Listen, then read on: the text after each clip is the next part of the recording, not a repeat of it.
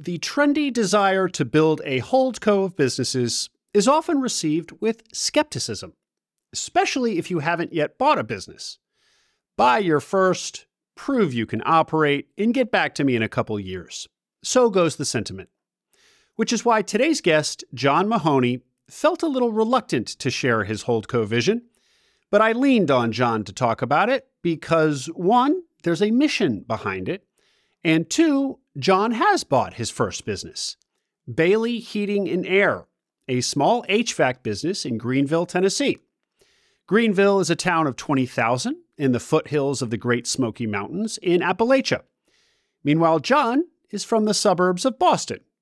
So this is a big change. And not to mention, John lives right next door to Bailey, renting the house from the previous owners of the business. So I say this earns John serious SMB cred. You'll also hear his patience come through. He's not breathlessly trying to buy as many businesses as possible as fast as possible. He's taking his time and thinking in terms of decades. So, between his cred and his patience, I see someone capable of realizing his Holdco vision. See if you agree. Here's John Mahony, owner of Bailey Heating and Air.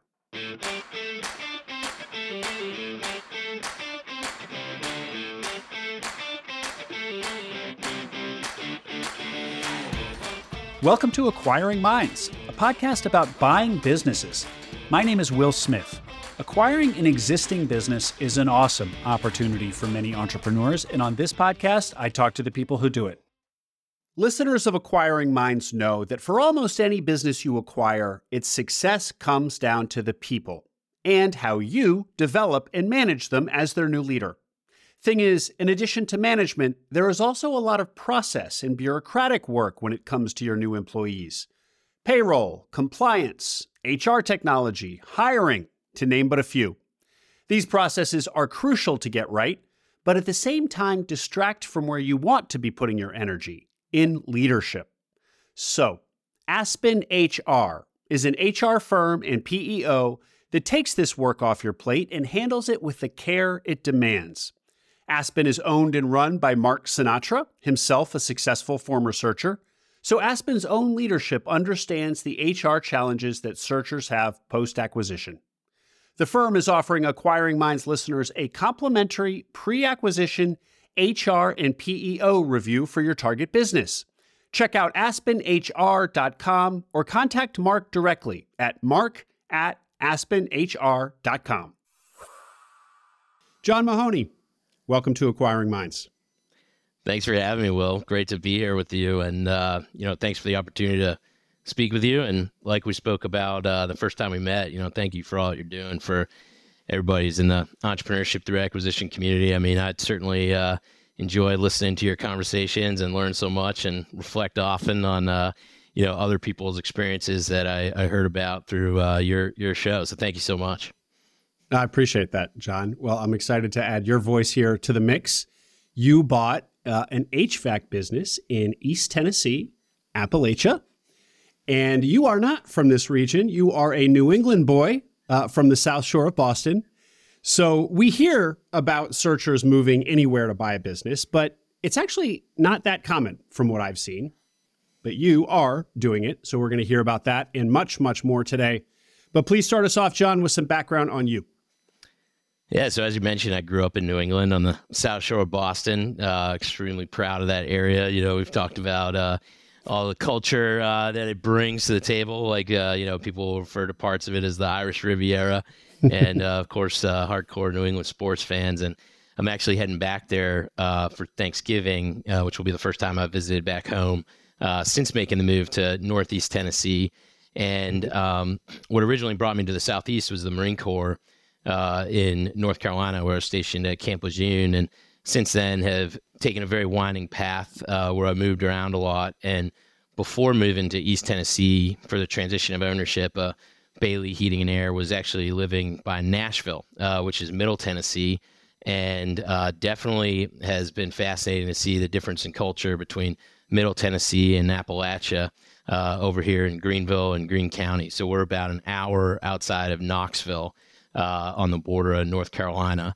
And it's been an amazing experience to move here. Uh, certainly immersed myself in both the business and the culture of the the local town. I literally live right next door uh, to the office, so uh, no excuse to be late ever since I have no commute, and it's been amazing. Uh, you know, both how the company and the community have uh, you know brought me into the fold and made me feel so at home and so welcome.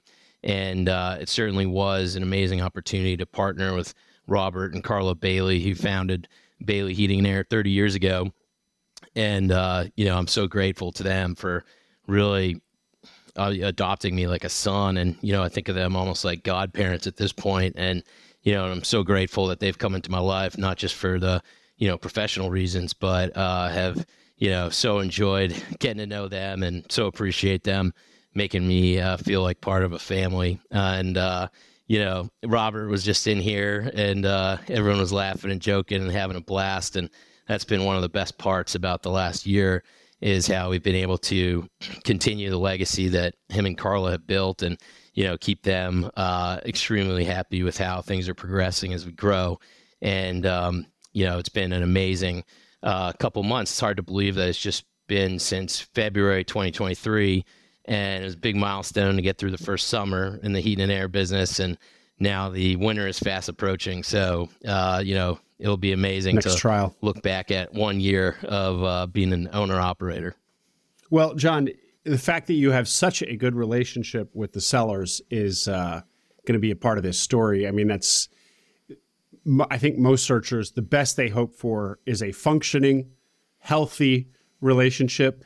But godparents is is probably a, a hope too far. So that that we'll hear more about that for sure. Um, but circle us back a little bit, John. What roads were you on that led to to to buying a business? What give us a little bit more of your history? It's been a pretty winding path. So you know, joined the Marine Corps in 2007 and spent five years as an infantry officer uh, extraordinarily, you know, proud of, of working with the Marines that I did, and uh, you know, we accomplished a lot as a unit uh, for sure. And making the transition uh, to the civilian world, like many other veterans, wasn't sure exactly what path to take. So. Uh, I did work in some tech startups for a bit, and while I was there, I realized that I wanted more of a business background uh, from a fundamental standpoint. So, decided to pursue an MBA using the GI Bill, and that was an amazing uh, experience. You know, to uh, had a great time, met a lot of amazing people, uh, made great friends, as well as you know getting that foundational knowledge that I was looking for uh, from Wharton. I ended up at um, McKinsey with a pit stop at one of the most motivating experiences I've ever had, helping build uh, an educational system in Africa. Uh, where I was based out of Mauritius. So there was this really interesting couple month period in between graduation and rejoining McKinsey, and that really sparked uh, wanting to be part of a mission driven organization again. Uh, you know, after finding that in the Marine Corps, uh, my time at McKinsey was extremely foundational for what I'm doing now in terms of being able to actually live and breathe uh, what I learned in business school, especially from a strategy point, uh, and after spending time out of the Charlotte office, I actually, through a serendipitous introduction, ended up helping build a political organization that supported military veterans running for Congress. Uh, so, through the uh, 2018 election cycle, really was proud of what we built there and got some great veterans into office, and uh, especially ones that can work together across the aisle. So, was looking for uh, my next steps and really wanted to go the entrepreneurial path, but wasn't sure what that might look like. But with the uh, pandemic kicking off, started trying to be helpful in any way to the Small Business Administration as they were rolling out the relief packages like the PPP and EIDL. And while I was there, I started to kind of naturally speaking with military veteran business owners, uh, and many of those business owners were Vietnam era vets. Uh, so, of this retiring owner cohort that we hear so much about uh, in the headlines with this generational transition, Vietnam era vets are heavily overrepresented.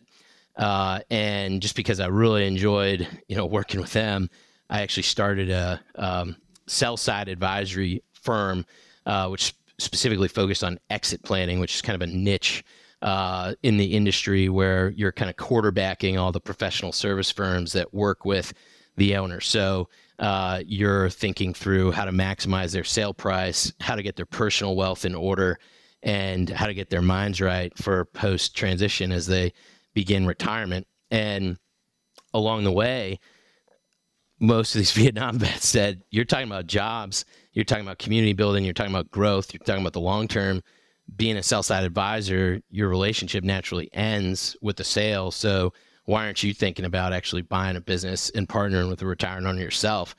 And I really took that to heart, uh, especially because that's exactly what I missed from the Marine Corps and from these purpose driven organizations, building a team, growing something great with a common mission together. So, after switching my mindset last summer, uh, I very serendipitously was introduced to Robert and Carla Bailey through kind of a multiple, you know, step connection that was based out of a military background. And we decided, let, let, John, let me let me stop you there because I want to I want to ask some follow up questions and then we'll and then we'll pick up right there. So w- when you worked with the SBA, was was that still under the auspices of McKinsey or were you independent? No, that was just me as a, a person. Yeah. Were you an employee of the SBA or what? No, so I was uh, going through a one-year program at the Harvard Kennedy School, uh, again through ah. the GI Bill. So thank you for your tax dollars with that. That was a uh, uh, really important year for me to, uh, you know, think about uh, how I wanted to, you know, marry both my desire to do something mission-driven and entrepreneurial. And along the way, with the pandemic kicking off, you know, I, I basically reached out to um, the Kennedy School Network and said, "Who at the SBA uh, can I speak with? Because I want to be helpful." You know, the whole school mm-hmm. had gone virtual at that point. Uh, mm-hmm. I still hadn't figured out what I wanted to do next. Um, so you know, was was trying to you know figure that out along the way, but I saw that this was definitely an issue that people were struggling, especially in Massachusetts and New England, uh, where things were very shut down and small businesses, of course, were dealing with a lot of uncertainty. Uh, so, you know, the SBA split up into regional divisions. So through their New England office, uh, was able to, you know, help them uh, hire some of my peers, uh, you know, and, and do some outreach on their behalf. Because, of course, there was a lot of uncertainty around what does it mean to take a loan uh, from the government. You know, uh, the taking a loan in general is a pretty, you know, scary proposition for people who have never used uh, lending or financial partners in the past, let alone it coming out uh, very fast in conjunction with a uh, you know national level, global level uh, pandemic. So yeah. it's definitely a time of tremendous uncertainty. So it's trying to uh, you know lend a hand uh, at the time, especially you know like you said, being from New England, wanted to help my own hometown and area. August Felker is a two time successful searcher. First with a traditional search fund, the second time around, he did a self funded search. Today, August runs Oberle Risk Strategies, an insurance firm with a dedicated practice group for searchers and acquisition entrepreneurs like you. If you've got a business under LOI, Oberle will provide complimentary due diligence on that business's insurance and benefits program. A great, no risk way to get to know August and team. They love helping searchers, they've worked with hundreds. Oberle is a specialty insurance brokerage for searchers by a former searcher. Check out oberle-risk.com, O B E R L E hyphen risk.com, link in the show notes. And then when you kind of got the notion of exit planning, so I've heard it said that exit planner, being an exit planner, is kind of a another word for sell side broker or some or, there, or there's kind of a lot of a lot of overlap there. Is that is that true? I mean, are exit planners kind of first and foremost uh, brokers, uh, but then they also kind of have more value add on top, or do you see them as two different things? Just help us with the vocabulary. Yeah, there's a, there's a lot of paths to being a uh, exit planner, and there's some certifying bodies in the field. So I myself went the uh, certified exit planning advisor path, uh, which people refer to as a CEPA. Um, and uh, you know, people take uh, those certification courses and do the professional education from a lot of backgrounds. You know, whether they be a wealth advisor, uh, typical kind of strategy consultant, a broker. Um, and you know the kind of uh, definitional exit planner is agnostic to kind of what seat you fill in the board of advisors that an owner is looking to you know utilize and partner with as they think about retirement. Uh, you know, I myself was coming at it from more of a uh, operational consultant perspective, and really did see myself as the quarterback of many people that they would partner with. So just like on the buy side, where you know I think of an extended members of my team as the lender, the attorney, uh, the accountant, a well prepared uh, seller will also build that team.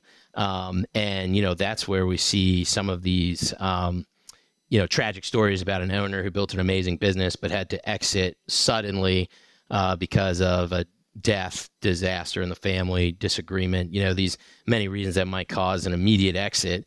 Uh, you see all this enterprise that they value that they built up not actually transition to them or their family because they didn't take the time uh, to think through what an exit would look like and have the right partners. I mean, you know, we've heard it so many times about people's opinions of brokers and and all yeah. these other professional services in the lower middle market. Uh, so, you know, one of the worst case scenarios is where a business owner partners with a broker who's just looking to move inventory uh, and get yeah. that, you know, commission and you know isn't really trying to maximize the sale price more so than you know just trying to get the sale done. Uh, so finding these partners and then having the time to actually plan how to stabilize the business so that going into a sale, the potential buyers can look at this business and say this will definitely transition past the founder, the owner's retirement.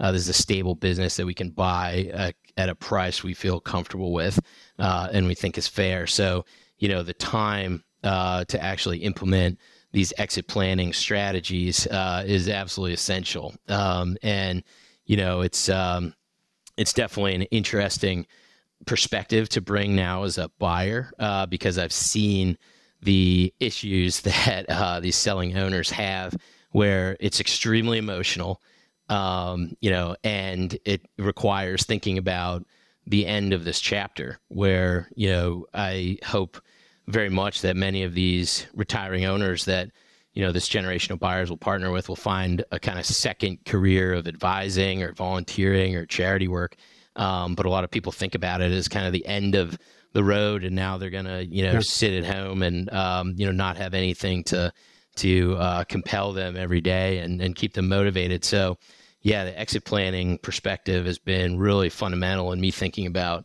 my partnership here with Robert and Carla, but also, you know, for um, potential tuck-ins and additional acquisitions.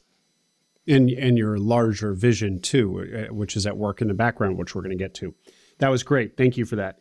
Um, so so uh, yeah, I take from that that exit planners and brokers there might be some overlap. Some brokers might be exit planners, but to use those terms interchangeably would be incorrect. An exit planner is supposed to be, as you said, agnostic, really about about kind of the sale of the business, um, or at least when it happens. They're just looking for the best plan to, to devise the best plan. Elaborate for us, John, on the purpose driven, mission driven, uh, maybe a little bit about your experience in uh, in the military or in Mauritius, um, and what like what you mean by that exactly, and how working in small business is mission driven versus working in some other outlet.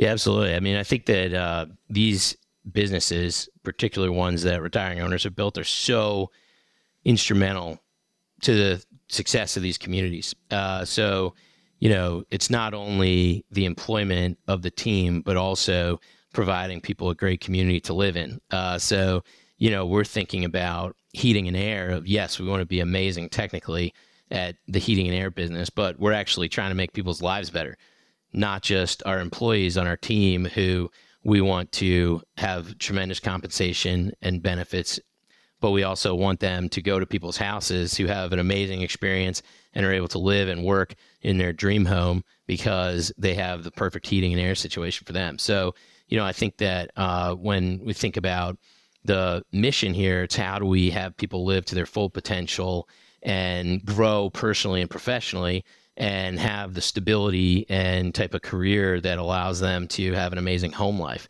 Uh, so these ripple effects of creating an amazing employment opportunity and professional growth opportunity spills over into the community.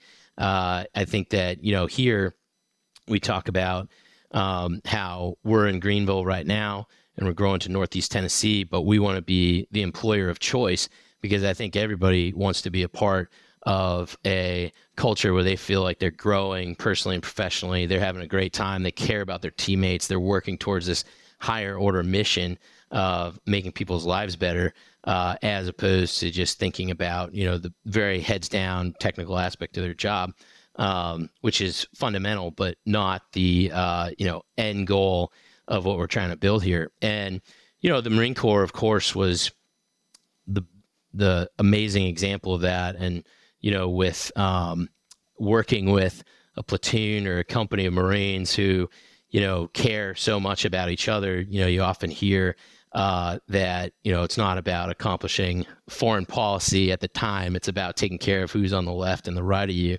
and there is this you know intense uh, camaraderie that will win the day, uh, and you know putting mission accomplishment first and trying to continually grow yourself as a person so that you can be better uh, for your teammates. You know that type of values based organization where everybody on the team can name what the values of the organization are, what the mission is that they're trying to accomplish. Uh, that was, you know, an incredible time in my life, and I feel like a lot of veterans feel the same way, where uh, you were part of this very intense experience uh, that you know can be fundamentally awful, of course. Uh, you know the but.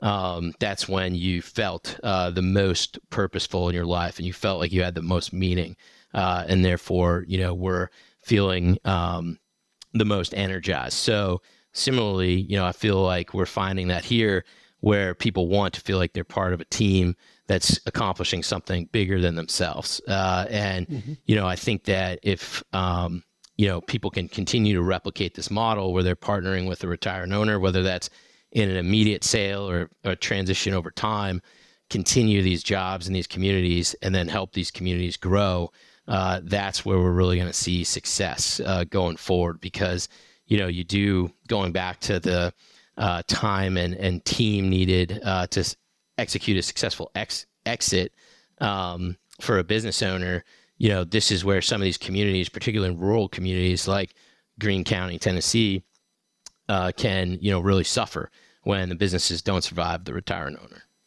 that's great because so so sometimes if somebody hears mission driven or there's a or the, or the business has a mission, it might be some kind of super well defined goal. I don't know. I come you know I come from tech land and so you know you, you hear about Bill Gates saying we want to put a you know we want to put a PC on every desk or something. And often there is some large vision there that that can be inspirational but it doesn't need to have so much specificity, I guess. It can be dedication to each other, to the to the kind of just the team's health and success on an ongoing basis. Like that that alone can kind of be the mission and then the the great kind of spillover effects of that throughout the community. Yeah, and, and to your point about, you know, shaping up a um, very targeted mission, I do yeah. think that um, there is a very driving factor towards that. And, you know, as with all things, uh, being a year into this acquisition piece, um, you know, we are trying to take a um, very deliberate uh, approach to shaping up our values uh, together as a group, and you know what that um, ultimate mission looks like, both at Bailey Heating and Air and at the larger effort uh, to build a holding company at Change of Command, and you know that's been an amazing learning experience in itself uh, because you know I think what could have been a pretty rough result uh, or created a lot of turmoil in the team was for me to come in and say, hey, over my life I've developed these personal values. These are the values of the company, um, and you know I think by uh, having this kind of collaborative approach, hey, this is the end goal. By the end of the year, we're going to be able to publish, you know, what our our company's mission is, what our company's values are I think that that collaborative approach is almost just as important for the current team as it is uh, to have that written role. So, you know, these conversations are shaping our culture itself, where mm-hmm. a lot of people, you know, have never even been asked, hey, why do you come to work? Uh, you know, the kind of assumption is, yeah, you're just coming for a paycheck. But, um, you know, it's been fascinating just from having those conversations alone. You know, I've been trying to meet with everybody on the team one on one each week uh, and having conversations about, well, you know, what's your why? What's what's your mission? and to learn the story behind it. You know, many times it, it's regarding taking care of their family uh, is amazing to get to know people. Thanks, John. Okay, let's return to your story. So you have decided to search, and you um, give us a little bit of a view into your search. You, you, were mentioning that you met Robert and Carla, but but um, were you also doing kind of a kind of a, a formal full time search? What did that look like? Yeah, you know, I'd always um, envisioned taking the uh, change of command name and building a holding company, uh, which is still the goal uh, of a long term holding company.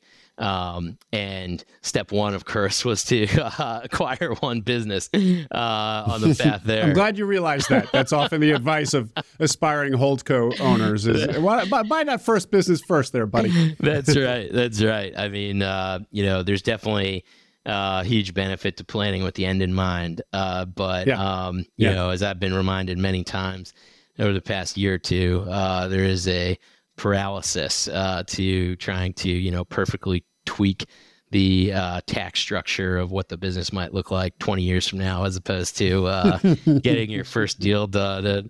you know, the um, approach that I took was basically the self-funded search model, where uh, you know I didn't take investors ahead of time uh, and was doing outreach directly to owners and through brokers. Um, mm-hmm. The uh, you know the path through brokers was an interesting one, especially coming from the exit planning model uh, beforehand. And I certainly appreciate both the proprietary outreach and the brokered outreach because at least the brokered outreach, you know that the sellers have made a concrete step forward uh, to making that sale, as opposed to you know kind of proposing the idea formally uh, to many of these retiring owners. You know, although I'm sure it's something that these owners think about all the time. Uh, you know, having an actual conversation that starts to shape up around numbers uh, when there's no other advisor in the room is a much different conversation than an owner who has allowed a broker to, you know, shape up the SIM, the confidential information mm-hmm. memorandum, and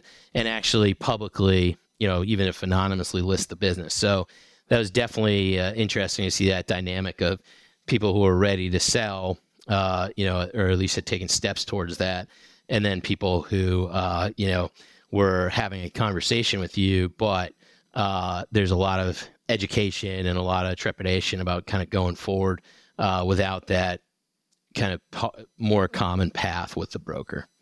So you were doing that kind of outreach, and you're doing this from North Carolina. Uh, actually, I was by um, Nashville, so I was, I was uh, you're in Nashville now. Okay. Yep, and um, so I was uh, in Nashville and uh, had reached out to a broker who uh, is based here in East Tennessee, and we spoke about a different HVAC company. Uh, and I told him my story and my goal, and he, um, you know, had kind of the traditional interaction with the broker where you, you know, speak about a specific deal, go down the road a bit, and then you know, you let them know that this isn't the right fit for whatever reason. And about a month later, he reached back out to me uh, and said, "Look, I remember your story. Uh, a few years ago, I looked at working with uh, this husband and wife who operate an HVAC company. Um, they have military in the family. Uh, they took their business off the market because they never found." a buyer that they felt reflected their values and would treat the team that they wanted going forward, I think from our conversations before, you might be a good fit. If you're interested in making the ride out to East Tennessee, uh, would you be interested in meeting with them? And I said, yeah, absolutely, of course. Uh, you know, and uh, Tennessee's a very long state, uh, so you know, it's for me. You know, it's like Florida, but on its on its side.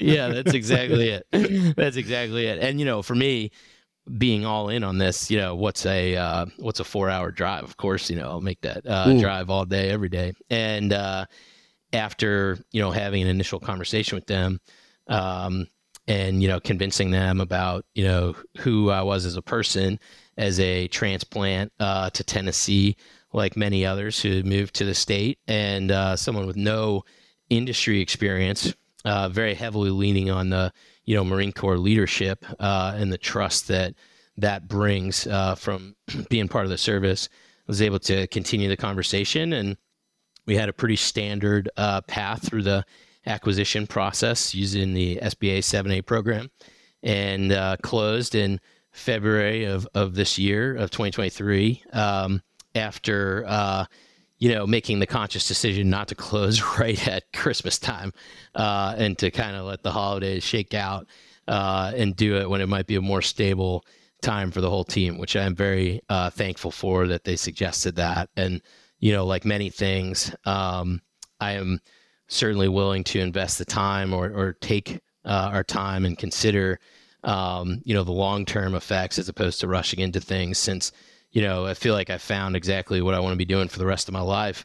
Uh, so, you know, trying to hurry and, and acquire a company the week before Christmas and letting the team try and celebrate the holiday, but actually be nervous uh, the whole time that they're trying to spend with the family, waiting that, you know, couple weeks uh, was absolutely worth it. Yeah. Well, we're going to return also to your kind of long term orientation here, John. But you mentioned the four hour drive. I teased at the top the fact that uh, you, you, know you're from you're from New England and this is this is Appalachia. Were you prepared to just go anywhere? I mean, get, for give people kind of a look into to the the decision to basically move somebody pretty somewhere pretty rural. So were you always open to that? Did you have any misgivings about it, or did you just dive in headfirst and it was cool, or what? Talk, talk to us about that. Yeah, absolutely. I, I've been given some um, contrary advice to what I did, where people say, you know, only buy a company where you want to live, uh, and yeah.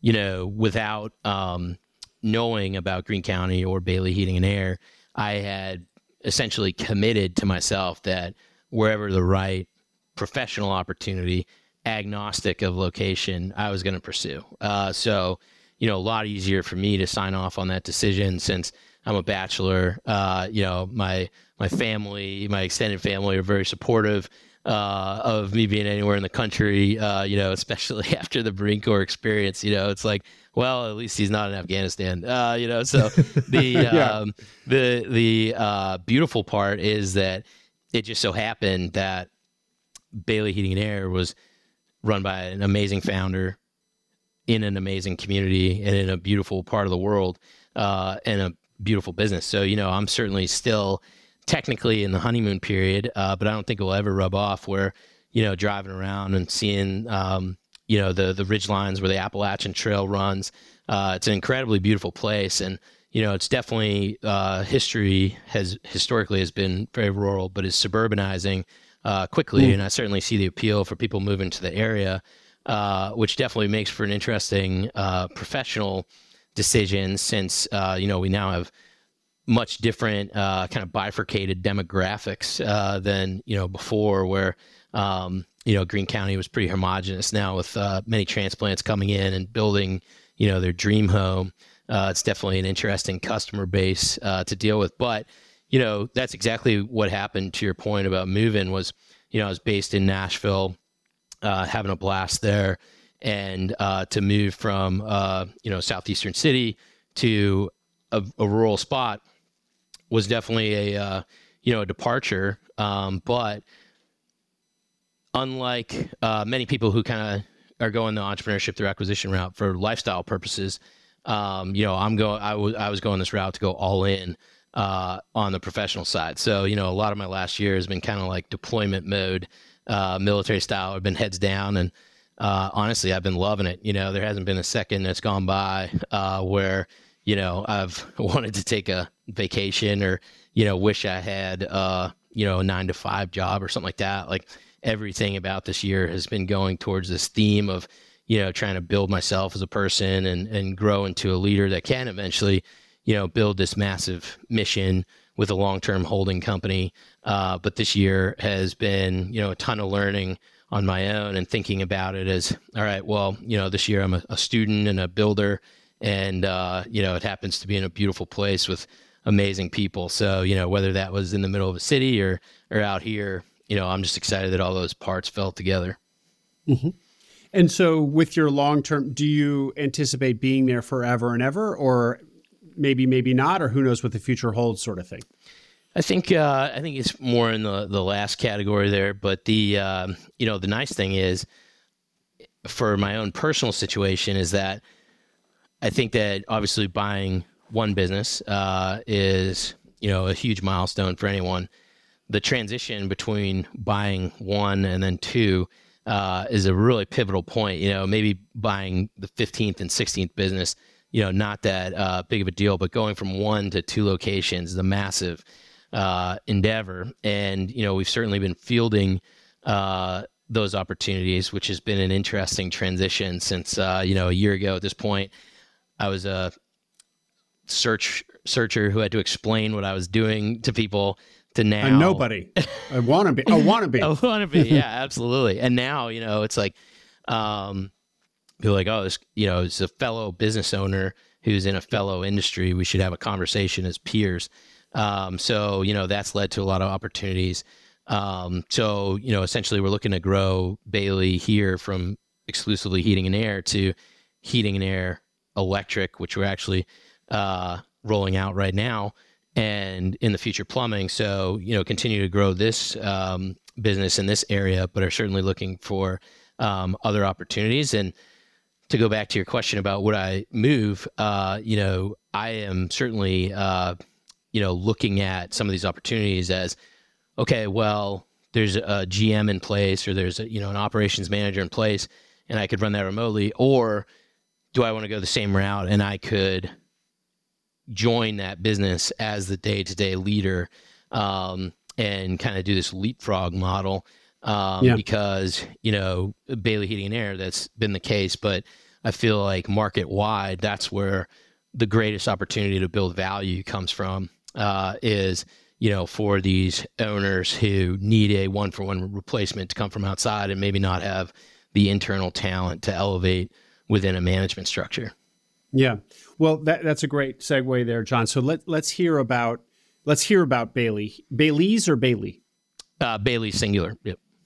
Bailey singular. Um, Bailey, and is that their last name? Is that Robert and Carla's last name? It is. Yep. Yeah. Um, so let's hear about uh, let's hear about Bailey. Um, well, I guess f- first question, and then broadly about Bailey the vision that you just laid out for us or the possible vision of you of you going into a second acquisition or third acquisition the way you've gone into bailey here um, or not if it, there's an operations manager or gm already in place but that all of these potential paths that your career might take over the next five years or however long that was something that you were that you explained to robert and carla? They, yes.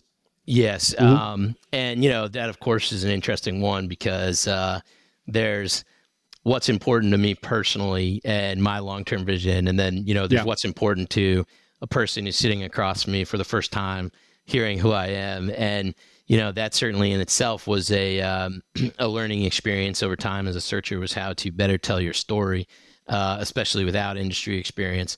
Um, you know the um, the idea that in the future i would like you know change of command to be a great example of you know american entrepreneurialism and employ an amazing amount of people who feel like they're living fulfilling lives. Of course, you know, that is important to me personally. Um, sharing that with Robert Carla off the bat, uh, where they're just like, "How are you not going to collapse this company in the next six months?" yeah. Was Dude, uh, what, what, are you talking about right now? You lost us, sort of thing. Right, right. So there's definitely a, um, you know, a uh, a, a phase um, where you know I was trying to explain the long term vision, but very much put up front and emphasize, which is very true, that I want Bailey uh, to live beyond me. Uh, I want Bailey to be a pillar of this community for the rest of my life and beyond. And so, John, tell us more about Bailey. Tell us kind of the the, the bullet points of size of business, age of business, um, kind of CIM level stuff. Yeah, so the the business was founded uh, about 30 years ago in 1992, and uh, for many years, you know, it was a small, smaller team, and uh, Robert Bailey, our founder, was basically a force of nature. Uh, you know, still is a force of nature, that's for sure. His uh, retirement has consisted of building a house for his son. So, uh, you know, he's he's not really uh, taking a full step back uh, yet, but you know, over the years, um, certainly established a amazing reputation uh, from just doing sheet metal and installation work to doing service, uh, where it's very hard to build a brand uh, and be excellent in. So, you know, incredible credit to Robert. Uh, for not only you know having the the customer mindset, but also being amazing technically, and over the past few years, um, you know, I was reaching kind of the the mid 300s level in earnings, and um, you know, the real growth happened in uh, the last two years, so 2021 and 2022. Uh, so in 2022, they got to about two and a half million. Um, and you know, when it came to uh, discussing terms, you know, we wanted to. It was extremely important to me to make sure that you know Robert and Carla felt like uh, you know they had a great win and that this was how they you know wanted to transition to retirement. Uh, so we decided on a um, million dollar purchase price, which was you know funded partially uh, through a seller note and uh, through an SBA loan, uh, and we um, also included the building uh, in that sale, and uh, it was an asset purchase. Um, and you know we uh, maintained the entire team through the transition, which was you know all credit to Robert and Carla um, speaking so highly on my behalf. Uh, so, you know, I walked into the team and uh, gave my introductory spiel, which, you know, I actually said this and believe it to be true, where, you know, whether I'm the best leader in the world or the worst leader in the world, the first three minutes of my speech to the team are probably going to sound exactly the same. Uh, but, you know, asking for the team's patience and trust to prove that I was, uh, you know, am who I said I would be. Um, and you know with robert and carla's you know close relationship and sharing that you know they had the opportunity many times over uh, to exit the business um, but specifically felt comfortable and trust with me. I think that really did buy me the time to actually show and demonstrate um, that they were correct in their assessment of me and is there anything more to say about what they liked about you, John? I mean, we already talked about you shared with them your vision, you shared with them your history. Um, they met you, they liked you. Um, so maybe that's it. Uh, but was, was there anything more like eh, eh, when, or maybe contrasting yourself with some of the previous opportunities they had to sell? I think the previous uh, opportunities were more traditional uh, investment firms who asked a checklist of questions right off the bat, uh, mm-hmm. who were you know very um, curious uh, immediately on um, you know the financial accounting, uh, and which is all of course like ex- you know extremely important. Um, but uh, I think that you know the messaging um, was very important there as well as the um, you know ability to say truthfully, I'm going to be here every day. Uh, I'm going to move here and build this company. Um, so mm-hmm. I think that I'm going to move next door. As a matter of fact, well, the, the, funniest part of that is I actually rent from them. Uh, so you know they. Uh, I'm moving in. that's right. So yeah, there's a lot of jokes about uh, you know my landlords uh, where yeah. um, you know it it they have built you know like many uh, business owners have you know, built a uh, portfolio of rentals. And um, when I asked them, you know, hey, could you take a look at some of these uh, apartments or homes I'm looking at? Uh, you know, they said, hey, actually, we uh, we just um, bought the house next door and are fixing it up, and we could fix it up quicker if you want to move in. So, yeah, I um, I moved in a little bit before the uh, transition of ownership, and we hadn't told the team yet. So I was like this hermit uh, over there that people knew was occupying that house but hadn't met yet. So it was uh, pretty funny to like reveal uh, as I, you know, walked across the street after uh, Robert and Carla delivered the news to the team that uh, that was me who had been the uh, neighbor over the past two, month. Two mysteries solved at once. who's the guy living in the house and who's buying this business? Right, right. Um, okay, that, that's great. And and And so, just going back to the terms a little bit. So, you said it was kind of it had kind of historically been 300 ish in earnings, um, but then grew in 21, 22 and you bought it for a million. So you so according to kind of historic earnings, you earnings you were at three x, but it also had real estate. So um, and then there was growth in the, in the, most recent two years. So it sounds like it was a pretty it was a pretty strong um, purchase price, and and probably not what these investment firms were were going to going to offer. They probably sold to you and sold to you eh, having had these other opportunities and sold to you for less than other opportunities. So doubly a double vote of confidence in you, I guess. Yeah, it's definitely accurate, and and you know it was a little counter to uh, the traditional process where you know there were many times we paused uh, the conversation for me to say, look, like I want this to be a win for everybody. I want you to make sure that you know years from now you're going to look back at this and feel like you know I did right by you um, with the you know economics of this, and you know they really were extremely committed to um, the uh, the the company's continued growth and and continued service uh, to the customers because you know the um, one thing I forgot to mention you know was um, treating the customers well uh, was a huge concern for them.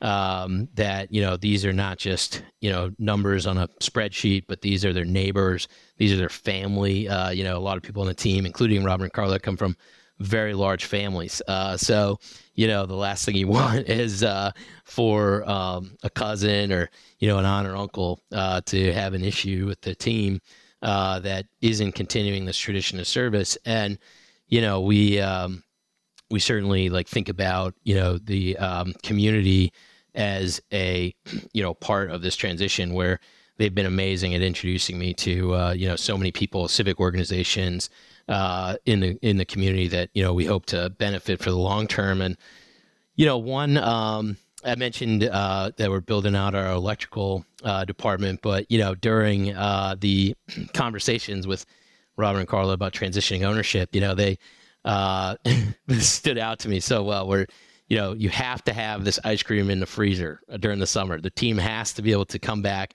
at the end of the day and have some ice cream and uh, push pops.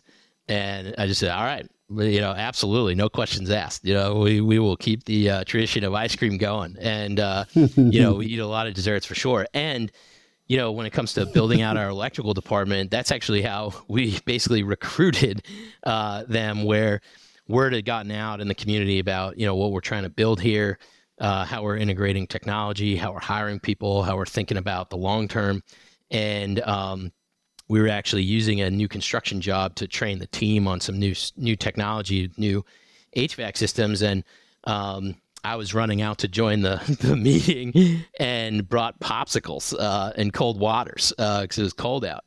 And these two electricians who had already been primed uh, to you know speak with me um, because they had heard about uh, the growth we were having saw me bring popsicles, and that triggered them to say like, "All right, we got to go talk to this guy. Uh, this is this is definitely the company we want to join." So that might be like the highest return on investment of buying popsicles, uh, you know, uh, I've, I've, i could ever experience. Man. the the power the power of popsicles. Yeah, that's um, yeah. I mean, you you you always hear John or my guests will so often will say that searchers come in very very kind of money spreadsheet oriented and so like incentivizing people is all about you know their their direct compensation and then quickly learn that it's often all of this other intangibles uh thing you know things as it's kind of hard to foresee and hard to guess as as you know the the regular desserts on uh, you know on offer in the freezer or whatever it's super it's, it illustrates the point perfectly um John, you said word had gotten out, uh, and I, I, don't want to beat this to death, the small town thing, but it's but I but I think it's part of the story. So uh, indulge me. The how big is the town, and what's the name of the town again? Uh, so the name of the town is Greeneville, uh, Greeneville, Greeneville, Tennessee. The the county is Greene County, uh, and we kind of think about Greene County right now as our service area, and that's kind of bumping up into 80,000 uh, people. Uh, mm-hmm. And, you know, we are nestled in between uh, Knoxville and then what people will call the Tri Cities area. Um, which is uh, you know the closest one of those three cities is Johnson City. Uh, mm-hmm. to us, which um, you know has been made famous by uh, Darius Rucker uh, covering Wagon Wheel. Uh, Johnson know. City, yeah, that's right. that's I know, I know the line. I almost exactly. started singing it, but I'll spare you in the audience. the, yeah, the uh, you know, and and all of these places um, are experiencing growth right now. Like I was saying about the suburbanizing area, um, so mm. you know it is an interesting spot to be. Um, and from a strategic perspective, you know, there um, are a few HVAC and trades company here, um, but uh, you know, you don't find um, the kind of nationally PE backed uh, companies that you would find in a big city. So it's been interesting to think about the opportunity here um, as we continue to grow and and roll out, you know, similar best practices, um, but do it from uh, the mindset and the approach that we're taking um, and do it you know here in the community that doesn't have those larger companies. But the downside of course of that is the the skilled trade labor pool um, that you know you might be able to find a lot more of even though there's a national shortage in the larger cities. So you know we need to really think about our strategy of growth with how do we recruit and retain uh, the best skilled trades men and women that we can find, uh, particularly because um, you know in these areas uh, they are in short supply. So that type yeah. of reputation is uh, extremely important to us. And then the town of Greeneville. I, I, know you said you kind of think about yourself in, in the Greeneville or you serve the whole county, but what's the town where you are? Yeah, the town Greeneville. itself is uh, population is about twenty thousand. Twenty thousand. And so, so where I'm going with this is just the um, kind of how many eyes are on you. So when you buy a business, uh, for any of my guests, you know that all eyes on them um, from the employees of the business, of course, and that that's a lot of attention uh, and and can be pretty intense. You got that plus depending on I don't want to overstate this, but depending on um, maybe the size of the town and how well Bailey is known in the town, that you might have kind of people outside the business even kind of watching. I mean, you got the extended family of, of Robert and Carla. Uh, uh, the electrician guys had apparently already heard about, you know, this new guy and what he was doing over at Bailey. So d- do you feel that or am I, am I overstating it? No, I think that's perfectly stated. Um, it's been a, um, definitely a wild experience to, you know, meet a lot of people for the first time and have them say, oh, I've heard about you. You know, this is um, an amazing opportunity for you, but just make sure you don't break what you know. Don't don't try and fix what's not broken. And you know, there's don't like screw it up. Welcome, yeah. but don't screw it up. yeah. Absolutely, absolutely, and you know, it's um, it definitely is uh, a visible physical location. We're at kind of this T intersection. Um, that is in between uh, schools and the downtown. So we get a lot of traffic uh, going by, which was an interesting consideration. You know, when it came to um, the purchase price, you know, don't eh, haven't spent a lot of marketing because you know fourteen thousand people drive by a day. Uh, you know the yeah. um, the uh, but the funny thing is one of the reasons why I mentioned the property, um, and one of the reasons why you know partnership with uh, Robert's been so great is you know after he transitioned ownership, he said, "All right, well, I'll finally have some time to fix our sign." Uh, so one of the first things he did, you know, after transitioning ownership was like spend a day on a ladder, you know, cleaning the sign, putting fresh bulbs in there, resetting the timer. Uh, so it's things like that where, um, you know, I'll meet someone for the first time and they'll say like, "Oh yeah, I remember when I saw the sign light up again and I was all excited." Uh, you know, because I had heard about you, so I was glad to see that the sign was lit at night. And um, you know, more recently, we've kind of gotten a lot of uh, encouraging words about, hey, I saw the new vehicles outside. They look great. You know, that's exciting. Um, so yeah, it's it's it's interesting because um, on a personal level, you know, as a leader in a company, uh, I know that everybody's watching and everything I do uh, will be scrutinized for sure. Um, so there's no, uh, you know, skating past, um, you know, what happens if I show up one day with my hair you know, not combed, uh, I'll get ribbed about it, you know. Uh, so there's no detail that gets missed, uh, you know, as a leader. And then as a company, you know, to your point, we are very visible. So it's, um, you know, important uh, that we keep appearances um, so that, you know, when you think no one's watching, they're actually looking at you closely. So upholding that standard is very important. And, you know, that's, that's definitely been an interesting uh, conversation with a lot of, um, searchers who uh, don't come from a military background because you know in my military experience, um, you know everybody's looking at the leader and everyone's gonna you know crack jokes and and rib you uh, about like the smallest of things. Um, but honestly, I see that as a huge positive. You know, I was nervous until people started chirping me here.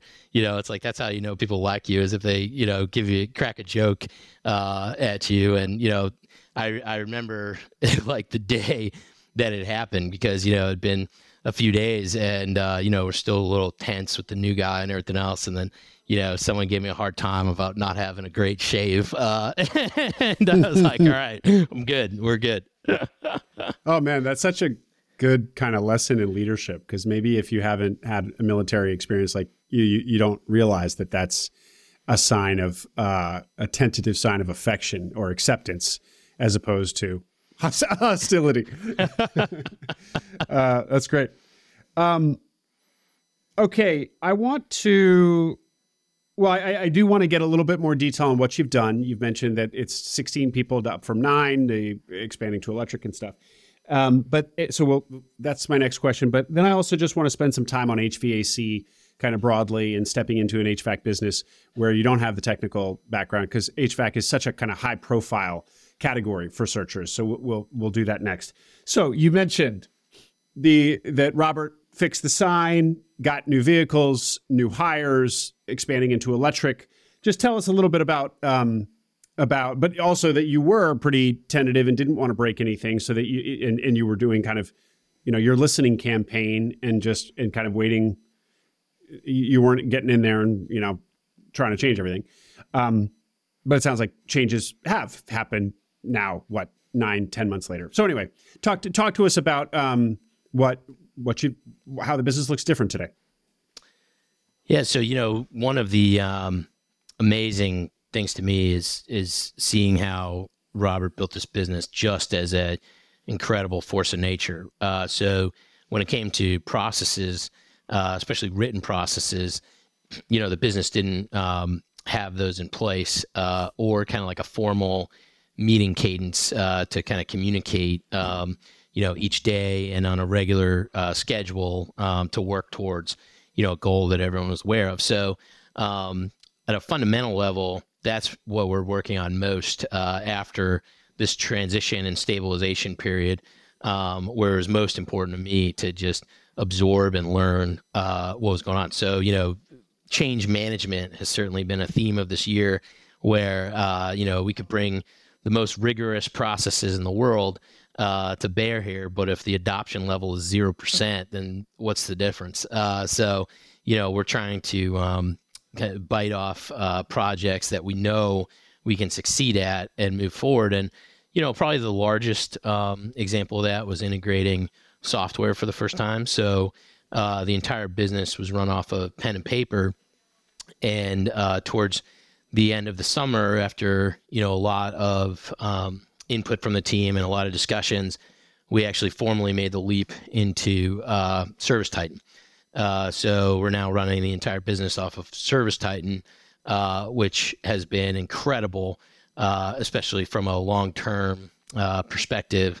Uh, you know, where we actually have you know clean data for the first time and can make strategic decisions based off of the numbers that we're seeing. Um, obviously we still have a long way to go till you know we're we're operating with a proficiency and comfort uh, that we'd all like. Um, but that was definitely an exercise in uh, change management for sure. Um, where you know the most visible difference in our company every day is instead of having a cork board with you know call tickets for each person we're going to visit um, and you know each home we're going to go to change out a unit um, and now we have flat screen TVs mounted on the walls and iPads for everyone and, and laptops. So, you know, that um, physical transformation uh, and, you know, the process transformation has meant a lot to the team and, and generated a lot of excitement, but of course, also a lot of trepidation with as with anything new. Um, so, you know, that's probably our biggest um, piece was the fundamental layer of process. Uh, with the software um, transformation. And you know, the best part about you know, not to jump ahead to the HVAC industry, but you know, the HVAC industry, there is a playbook, uh, you know, and best practice groups exist and coaches exist. And, you know, the um, idea that just like the Marine Corps, you know, there's a way to run a platoon, there's a way to run a squad, there's a way to run a fire team, there's a way to operate as an individual Marine. Uh, those exist out there. So now that we're, um, you know, starting to implement that, I think that we're really positioning ourselves for massive growth uh, in the future. So we already have grown as we're laying that foundation, but it's very important to me going back to the time horizon that we really build uh, that foundation. Um, you know, so with February being the year anniversary, you know, I think about if I had been part of a traditional fund uh, or fund structure, and you know, I'm already 20% of my way through, uh, you know, my time before trying to exit.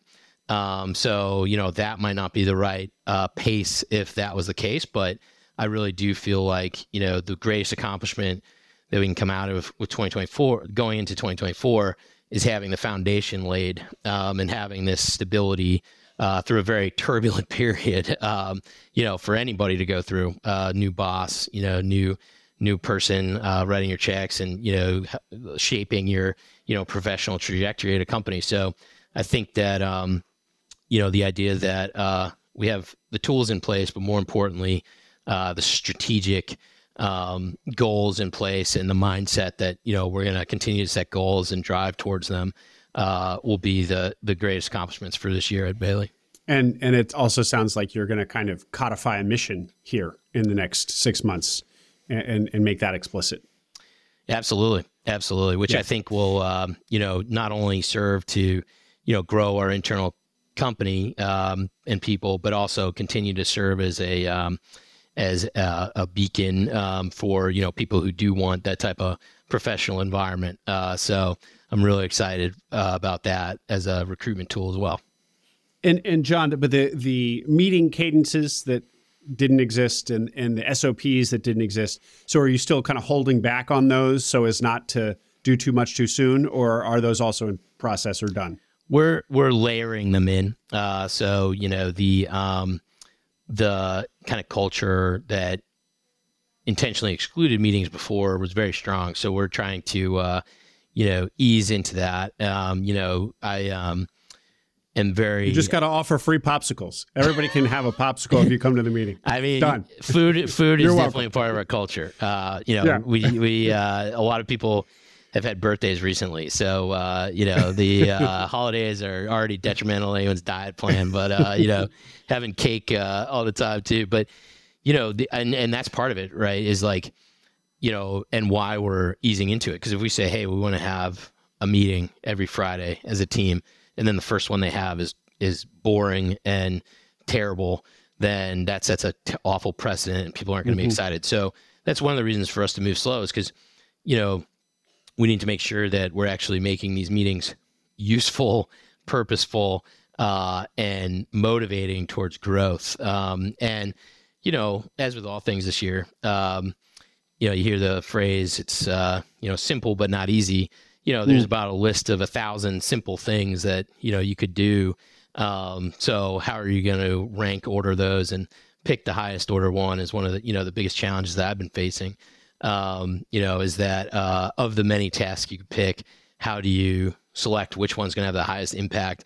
And you know, you can get right as opposed to, you know, having to rework or go through all this change management process and then scrap uh, after that big buildup. So, you know, it's, um, it's been amazing to like, you know, work with um, other owners as well. So, co-owner of the business um, is a fellow military veteran who uh, runs a plumbing business in New Jersey and a HVAC company in New Hampshire. So, you know, uh, it's been amazing to have you know a larger uh, team as well um, to build this because um, you know a huge part of the progress this year um, is having people like Rich Jordan, uh, who's the Marine vet I just mentioned, you know, to hold me accountable. Uh, you know, it's uh, the idea that I have coaches and I have mentors and you know, I would never want to let Robert or Carla down and have these external pressures to continue to push the pace uh, has been amazing. Um, because I think that that when people talk about you know the lonely path as a searcher, the lonely path as a business owner,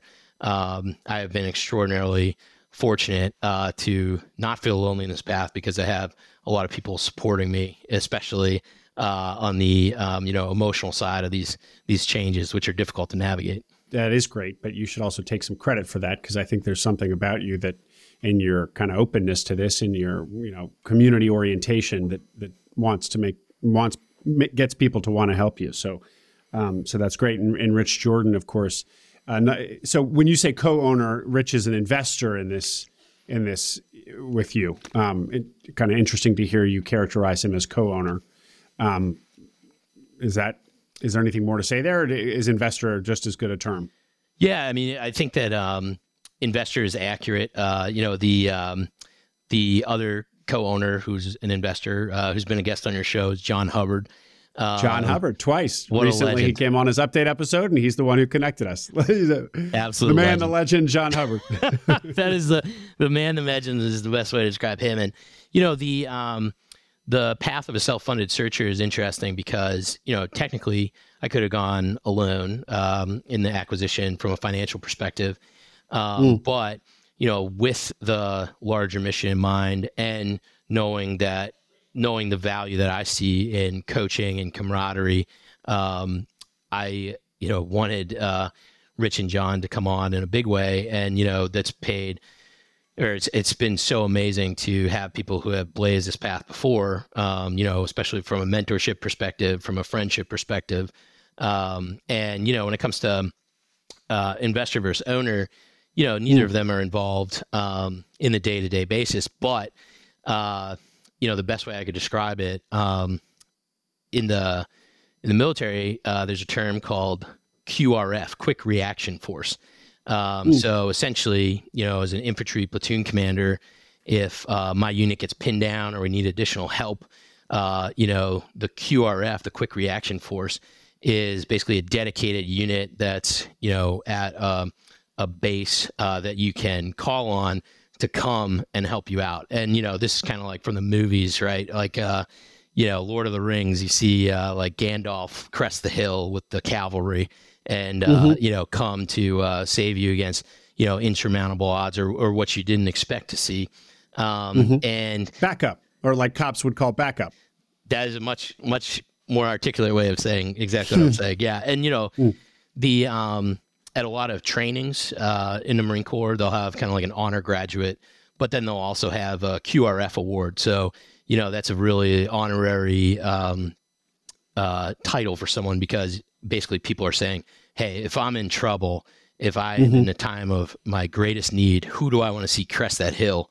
Uh, who do I want to call and have on the other line to come uh, help me? So, you know, things aren't obviously as extreme as that, uh, you know, but, and I have a blast with Rich and John, but I see them as like my QRF. Those, those are two guys who personally and professionally I would pick as QRF award winners, uh, you know, because they're just amazing people. So, you know, to feel like, um, you know, they have my back and are a part of this is uh, incredible uh, opportunity and certainly, you know, driven a lot of our success.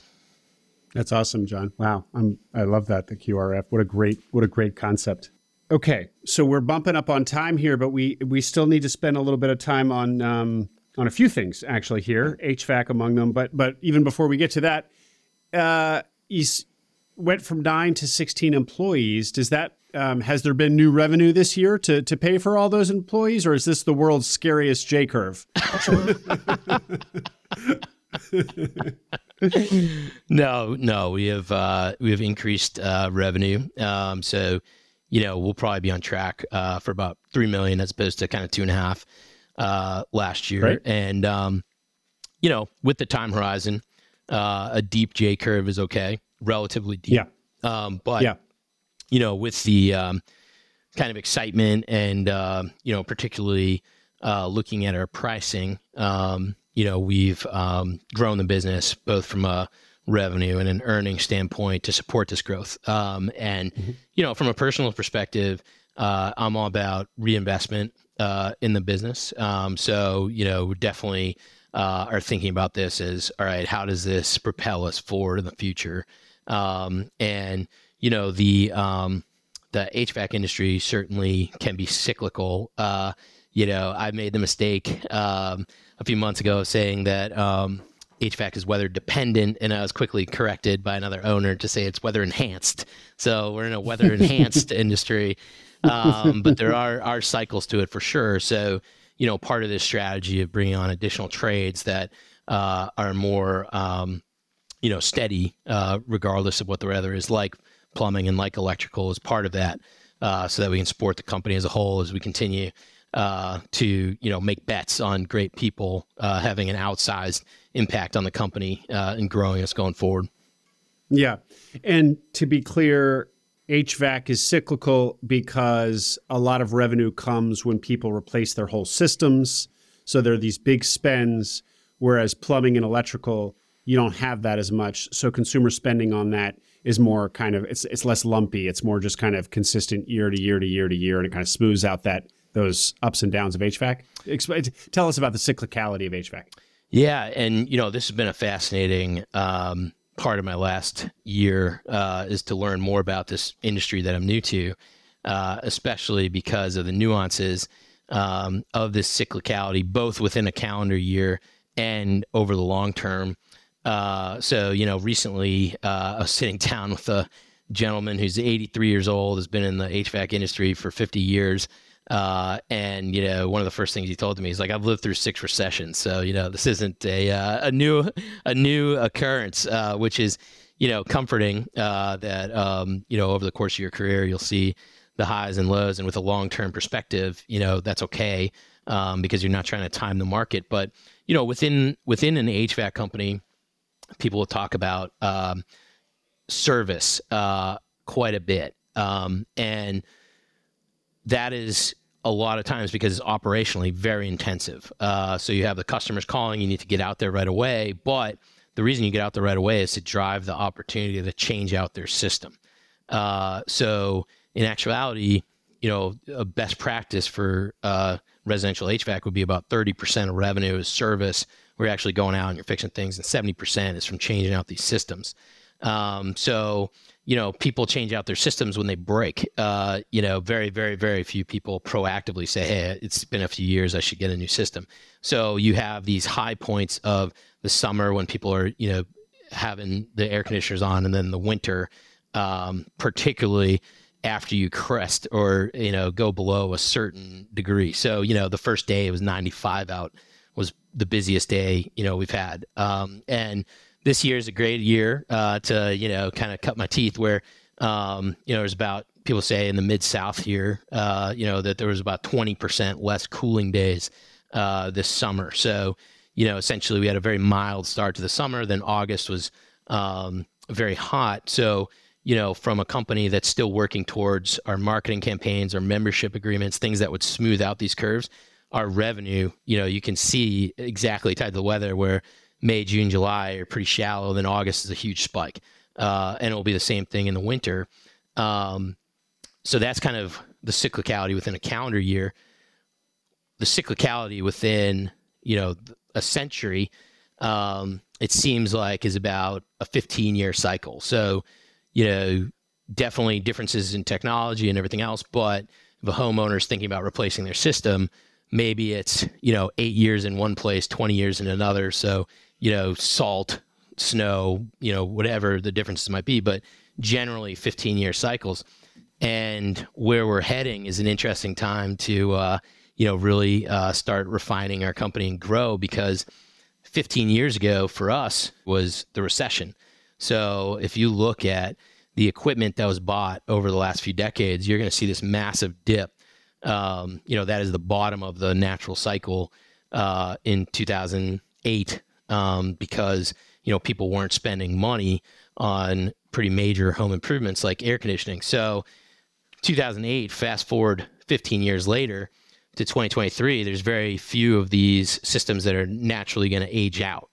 Uh, now, layer on top of the, that the fact that 2021 and 2022, HVAC companies had a ton of success because homeowners were at home very cognizant of whether their heating and air conditioner was uh, performing well or not.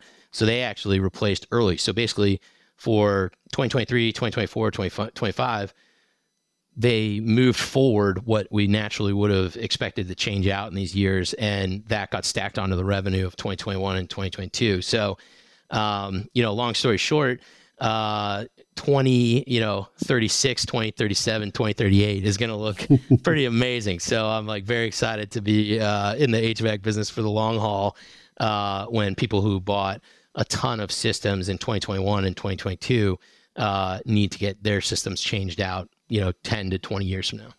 So, first of all, is this being talked about a lot in HVAC land among HVAC owners that there's this kind of severe softening of a demand for HVAC services coming or already here? Is because it's news to me. Yeah, and I mean, of course, you know, there's a strong chance I could be incorrect on all this, uh, but you know, the mm. um, I, have definitely uh, had conversation with other owners in this region um, about you know the coming years, about kind of the um, you know the rapid pace of 21 and 22, where you know everyone was busy every day of the year um, because you mm. know this high revenue time.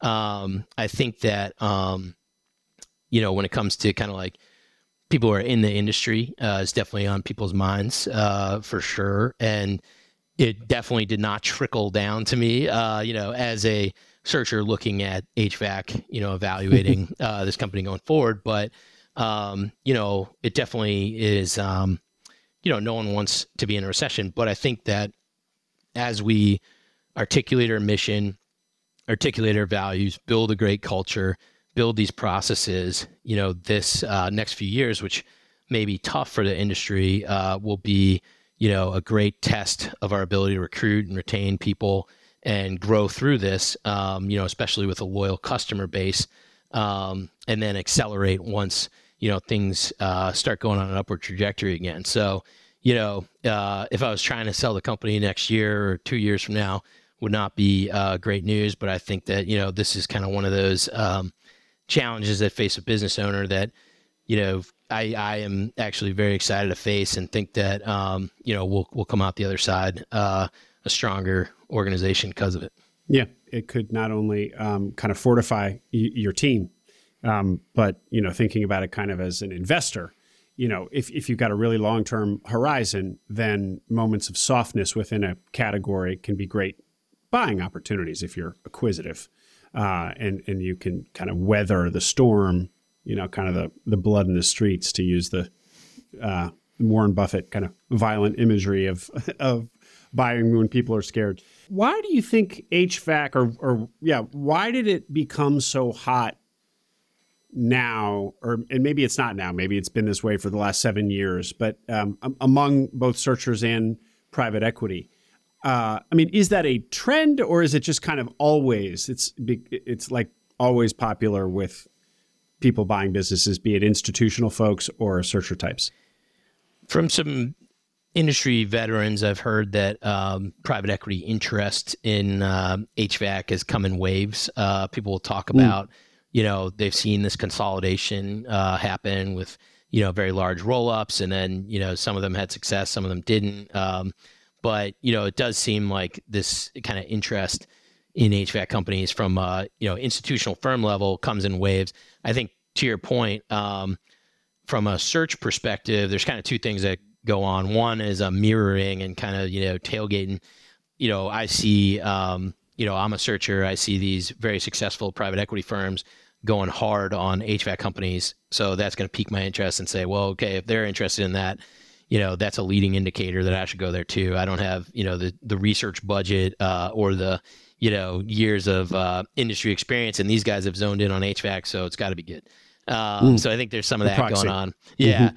and you know the other thing um, I think is that um, it does check a lot of boxes that you know search funders will joke about you know their uh, their websites. You know will have the uh, like you know business characteristics uh, page on uh, on their website. And you know it's uh, recession resistant um, which I think is an important, uh, you know, disclaimer. it's not uh, recession proof, um, and um, you know, I think that uh, the recession uh, resistant nature of it, the uh, uh, high margins of it, um, are very good. I think because it is an understandable business with a playbook that makes it attractive.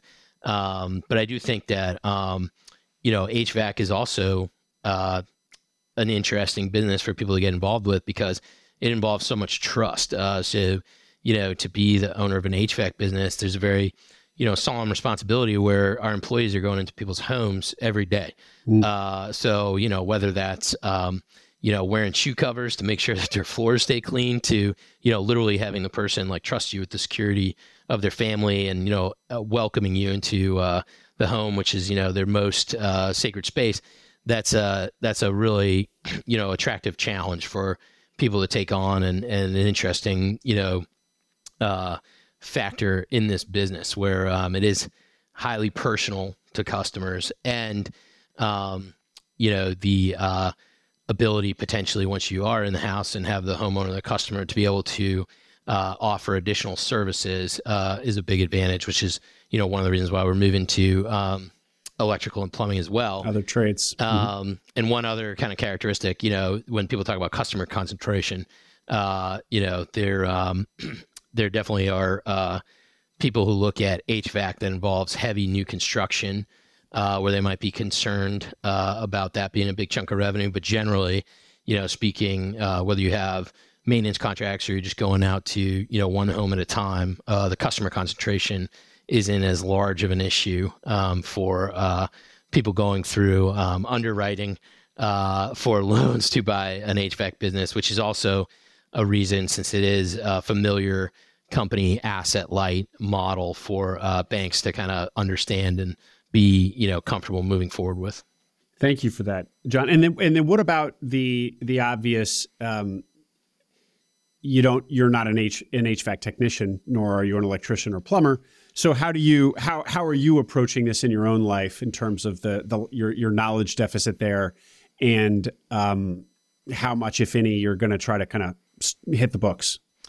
Yeah, I mean, you know, going back to like thinking of myself as a student over the past year, that's definitely been uh, a factor layered on to just kind of the foundational business owner business fundamentals is uh, you know this is actually work that I'm not familiar with uh, or proficient in. Yeah. So yeah. Um, you know I've looked at that as actually a um, a culture building opportunity as well, where you know I think that uh, our team gets a big kick out of when you know I try and make regular ride-alongs with everybody and uh, you know learn from them and literally my role during those ride-alongs is to hand people their tools or run back to the van to grab them some wire. You know, so I uh, I certainly am not bringing any technical expertise, but it's something that I've been fascinated by. Um, and have definitely been picking up a lot just from you know speaking with our team and being on the job sites and you know the um, the conversation of the kind of the economics the acquisition uh, with the long term perspective you know there's always a conversation among people who are going the search fund route of, well, don't buy too small, don't buy too small. Um, since I have the long term perspective, I actually intentionally went, uh, you know, into the the fire, so to speak, where you know I knew I was going to be in the business. You know, people talk about on the business versus in the business. I'm I'm in the business. You know, I'm over the course of the last couple months, I've made every mistake you read about in business books about you know doing the the five dollar work, ten dollar work for sure. Um, but I feel like that's very important uh, in this formative experience to, over the long term, grow as a business owner because now going forward, I know what it's like to go up into an attic in 100 plus degrees in a you know August uh, afternoon in Tennessee, and I know what it's like. Um, you know, to have to uh, carry equipment around somebody's house and up over a hedge, uh, you know, to set their air conditioning unit. And, you know, I think that one, is great team building uh, with the team where they see me sweating and getting dirty as well. And two, you know, with future uh, owners to partner with, there's a lot of credibility there um, where, you know, I have um, been living and breathing this business as opposed to just a more um, financial buyer. So, you know, with the um, expansion into other trades, there's no way I'm ever going to become an expert in all these trades, but it is important that I feel I can communicate competently to our team and to our customers, you know, the value that we're bringing. Uh, so, you know, my um, role I see as a uh, ecosystem builder so that these technical experts can thrive, uh, and also a problem solver for them so that they can actually focus on the technical piece of the business. So, you know, uh, thinking about myself as a problem solver uh, has certainly um, you know, made this past year a lot easier uh, because that kind of mindset of, you know, my job isn't to go out and replace a blower motor. My job is to think about everyone can surface their problems up through the organization. And I'm the one who wants to collaboratively work on the toughest problems. So, uh, from my own curiosity perspective, there's a lot I want to learn about HVAC from a technical perspective. Uh, but I know that, you know, as soon as I reach a level of like conversational competency to use like a, you know, language analogy, um, I need to, you know, be spending the bulk of my time on these kind of like strategic uh, problems. And has your team also understood that because because you're filling the shoes of somebody who himself was a uh, was a technician, and if you say a force, of, keep, keep calling him a, a, force of nature, I assume he was probably the best technician on the team. Um, so so has your team understood that hey, I'm here to, you know, m- my technical ability is making this business the best it can be, not knowing HVAC. Are, are people, do, does that resonate with people? I think it has resonated. I mean, I think that, um, you know, the uh, communication of that has been integral to reinforce that over and over and over again. Um, you know, this is a hard work, you know, so it's easy to uh, potentially get frustrated. But if, um, you know, that deep respect for these technical experts is consistently and clearly communicated, um, and then actually showing, hey, you know, last week we sat down, we all, you know, ate together and we surfaced these five problems. These are the five problems that I'm focused on right now. This is how I'm addressing them. We've solved, you know, these other problems, like showing concrete uh, movement forward. Um, mm-hmm. I think has been, you know, really where we made strides in that relationship. But you know, everyone's excited about the growth aspect. Everyone's you know better compensation, better life, uh, you know style, um, and painting that picture of hey, if I'm the best, if I become the best technical expert, that's not going to happen. Uh, so this like division of labor, you know, where um, we come together as a team, and then the technical experts focus on being a technical experts. And then I go talk to a benefits company about what you know healthcare package we're going to select. Like that is the best use of time, and mm-hmm. um, that's definitely been a, a, change. And you know, the theme of uh, to the point of rolling out meetings for the first time, uh, we talked about you know what the theme of our fourth quarter would be, and uh, the one we settled on, which I'm positive is a uh, you know ripoff of some business book, but it's over communicate and then say it again. Uh, so you know this is um, the way that we're trying to operate right now, where you know even if I want people to be sick of how much I tell them that I, mm-hmm. you know, am appreciative of of their knowledge and their eagerness to learn, especially in the industry where there's a lot of technology uh, rolling out right now that's going to fundamentally change the game. Uh, so we need to be not only proficient now, but we need to be eager to learn going forward. So you know, in terms of uh, over communicating and say it again, my goal is to have people be like, all right, I get it. Like, you, you know, you're, yeah. you're, you're no, uh, I, very appreciative of us. I, I've, I've heard that John, that like, you know, the CEO or the leaders standard for when, for, for when they know they're communicating the right amount is when people are sick of it or they're being made fun of. Like that's your, that's how high it has to be. Uh, to, I, I've always found that so interesting. Um, well, John, this this is great. We're we're wrapping up here. I want to ask you about the long term vision that you've you've now uh, mentioned many times, and we we kind of glanced off of change of command and how that was the kind of the original title for your exit planning project, um, but that evolved into buying this business. Um, so so so make it explicit. What is what's your long term vision here? Because it's not just as is clear it's not just long term in Bailey, it's long term something grander. What is it? So the goal for Change of Command is to build a long term, enduring holding company uh, that has a specific focus on home service businesses uh, and the trades. So, you know, the um, goal here is that you know Bailey is kind of the flagship of you know future portfolio companies that uh, Change of Command uh, can function as the M and A arm the governance arm and the infrastructure arm uh, going forward. So the hope here is that you know change of command um, with the goal of building these companies and growing these companies, but also focusing on building thriving communities will become the acquirer of choice, particularly uh, in these county seat rural areas in the home service industries. Um, and you know this year has been really exciting because you know now we are getting the operational experience and the transition experience and are already thinking about how to uh, do that again um, with other retiring owners. And we've actually brought on uh, two teammates uh, to um, change of command. One uh, as a COO, who's a general manager of a heating and air and plumbing company that grew from about Bailey size now uh, to you know over 10 million in revenue. And we've also brought in a CFO um, who you know ret- retired uh, from PricewaterhouseCoopers as their uh, managing partner at Tennessee back in 2003, and has been uh, working with uh, business owners from an accounting perspective, but also from an exit planning perspective. So uh, between our CFO, who's a Vietnam era veteran, uh, our GM, you know, who's um, done this for decades, and now me, uh, you know, being new to the industry, we hope that you know change of command can be the one who partners with uh, other retirement owners. And Bailey would be an amazing example of a company that we had a incredibly successful transition uh, from a cultural and a personal perspective with a retiring owner and the founder, uh, and then grew massively uh, in the kind of shape of the culture that we think will lead to people leading amazing, purposeful, uh, meaningful lives in a great profession. Mm-hmm. And and you said how your kind of your your focus on the targets will be kind of county seat rural areas. So those will be that, that's kind of that side of the equation.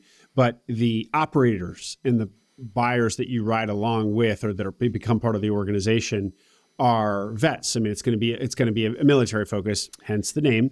Um, so, so talk a little bit more about that. And yeah, why, why, why that? Is it just because that's your background, and you see a need there, or you see competence there, all of the above? Why that? It definitely, uh, you know, from it being my background, I feel like I uh, have a perspective um, that it is a competitive advantage to hire veterans into your organization. Uh, you know, they um, have worked with people from all walks of life. Uh, you know, they've been in intense and chaotic situations. They've basically been through the best leadership training that exists in our country uh, for years, where there's an extreme focus on, you know, how do you not only hold yourself accountable, but then rise throughout this, you know, structured organization um, to take charge uh, and responsibility for other people that you may or may not have worked with before, uh, but you know that you share a common vision and mission with. Um, so, you know, the idea of um, hiring veterans is from that leadership capability standpoint. So, you know, they may not have the technical perspective and they may not even have the business background perspective, uh, which is an interesting challenge. You know, one of the leadership principles of uh, the Marine Corps is know yourself and seek self improvement. Uh, so, you know, for a veteran to come out of the military, they, they do have incredible leadership and they do have incredible technical skills that are in that sphere. Uh, but now it's time to think about okay, well, how do you read a profit and loss statement? How do you think about the financial aspect of it? And how do you think about not only leading and motivating your team from a values based perspective, but also now from a compensation perspective, which was not uh, part of the equation before the military. And, you know, that um, mindset was a little daunting at first, uh, you know, coming out of uh, the Marine Corps is, you know, this is going to be like learning a new language when it comes to finance. This is going to be, you know, uh, a challenge I haven't faced before with the compensation. But I th- actually think it's incredibly exciting one because in the Marine Corps, you wanted to compensate your top performers better. You wanted to provide a better quality of life for your team, and now you can actually do it. Um, and so, you know, it's just another tool mm-hmm. uh, that you have. So the fundamentals of the leadership piece that veterans bring remains the same as their time in the military, but now there's more tools available to them uh, as they learn them. And so, you know, I am hugely looking forward to, you know, recruiting veterans to our efforts to harness those talents and provide the mentorship structure uh, for them to, you know, adjust to these new advantages of the private sector uh, and grow, especially grow uh, our culture which you know veterans are um, very very uh, familiar with since you know the um, the spirit and the uh, camaraderie in the Marine Corps is often what wins the day uh, for the unit. So building mm-hmm. that mm-hmm. um, team and teamwork is uh, something that you know is definitely not unique to the military, but is reinforced every single day uh, and is a core competency that is directly tied to your success in the military. So very excited to hire more veterans and you know give them the opportunity to grow these businesses and grow personally and professionally as well. Don, you know, having a holdco, holding company of all these uh, trades businesses, HVAC businesses, plumbing, electrical, retiring owners in rural areas, multiple over decades, and and the operators of those businesses are are all kind of come from uh, military backgrounds, maybe not necessarily, but kind of in a large part. Long term holdcos are um, really sexy and enticing and fun to think about for people, but this one has kind of an, a, an additional layer. Um, first of all, more the the vision is more dialed in.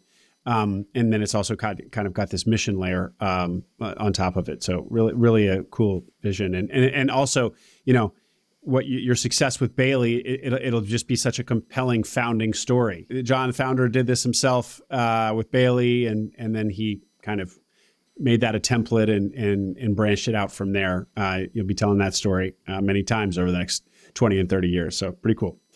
What didn't I ask you, John? Anything we failed to talk about? It's a great question, Will, and thank you for saying that. I mean, I really appreciate that. That means a lot, and yeah, I look forward to uh, us growing together, you know, over the years and uh, reflecting back on this first tele- t- taped conversation. Um, you know, I think that um, a question that often gets asked um, is, you know, what would you do um, as a new uh, someone new to entrepreneurship through acquisition, or you know, and mm-hmm. I, I, think that um, it's incredible the amount of materials that are out there now. Uh, whether it comes to you know broad-based books about the general concept or you know extremely specialized um, you know websites. So I think that there's an amazing opportunity for people to learn uh, about the entrepreneurship through acquisition path. Um, I do think that it can be very challenging in practice to translate uh, the kind of academics and the concepts to action. Um, so I would encourage you know people to uh, find someone like me. I'm of course very open to this, um, especially with veterans, but to like find someone that you can almost like apprentice for. Um, and you know, there's going to be amazing mentors who are very far down the path and are you know kind of retirement age and built amazing careers. Their advice may not be as useful to you as someone who just went that path. Uh, you know, in the current uh, economic and environment that we're in. Uh, so I would very much encourage people to um, you know, find people who have successfully done this recently um, and, uh, you know, look to them for some advice because uh, similar to our conversation about Rich and John, you know, there's, there's so much that I know uh, as of today that a year ago, I never would have thought to even ask about. Um, so, you know, having these types of communities is so important. Uh, having groups of peers that you can talk to, whether it's about uh, you know, hard finance questions or just say, hey, I had a really rough day. Uh, and it's bizarre because, you know, I'm, I'm just looking at CIMs today. So, like, how do I tell my wife who, you know, just worked a, you know, 12 hour nursing shift that I had a hard day when, you know, I'm just mm. looking for mm-hmm. a business to buy. So that was a, a very long winded way of saying, um, you know, if you're going this path of entrepreneurship through acquisition, uh, especially as a veteran, uh, I think it's an incredible path um, for a lot of people. Uh, I would definitely recommend that you um, seek out, you know, a mentor uh, who's walked the path ahead of you because um, there's certainly a lot that you can read about and learn about, but it won't be the same as uh, talking to someone who's been through the paces. Um, so that would be my uh, recommendation strongly. Great, and, great message. Sorry. I was just going to say, and I'm very fortunate to have uh, been the recipient of that uh, mentorship. Uh, so, you know, I'd love to pay that forward. Great, great message to end on, John. Um, and perfect segue for me to ask you how people how you prefer people reach out. what what media? What's your medium of choice? Well, I uh, I've I've really gained a lot from uh, SMB Twitter for sure, um, but uh, probably the most effective way to reach out to me is uh, through LinkedIn. Um, so. Okay yeah, LinkedIn is pretty easy to find me. Uh, John Mahony, M A H O N Y. Um, mm-hmm. And uh, yeah, would love to um, be helpful because this is a uh, amazing way, you know, that uh, I've found to to move my own life forward, and would be glad to help people think through if this is a the way that they want to spend their time, or or sometimes it's just as useful to learn that it's not. So uh, you know, the um, mm-hmm. yeah, I would definitely uh, love to be helpful to anybody looking at this uh, amazing opportunity. Appreciate that, John, and I appreciate you coming on, giving me so much time, sharing so so transparently about the business you bought, and also telling us about your long term vision. Thank you very much, John Mahony. Thanks for having me, Will.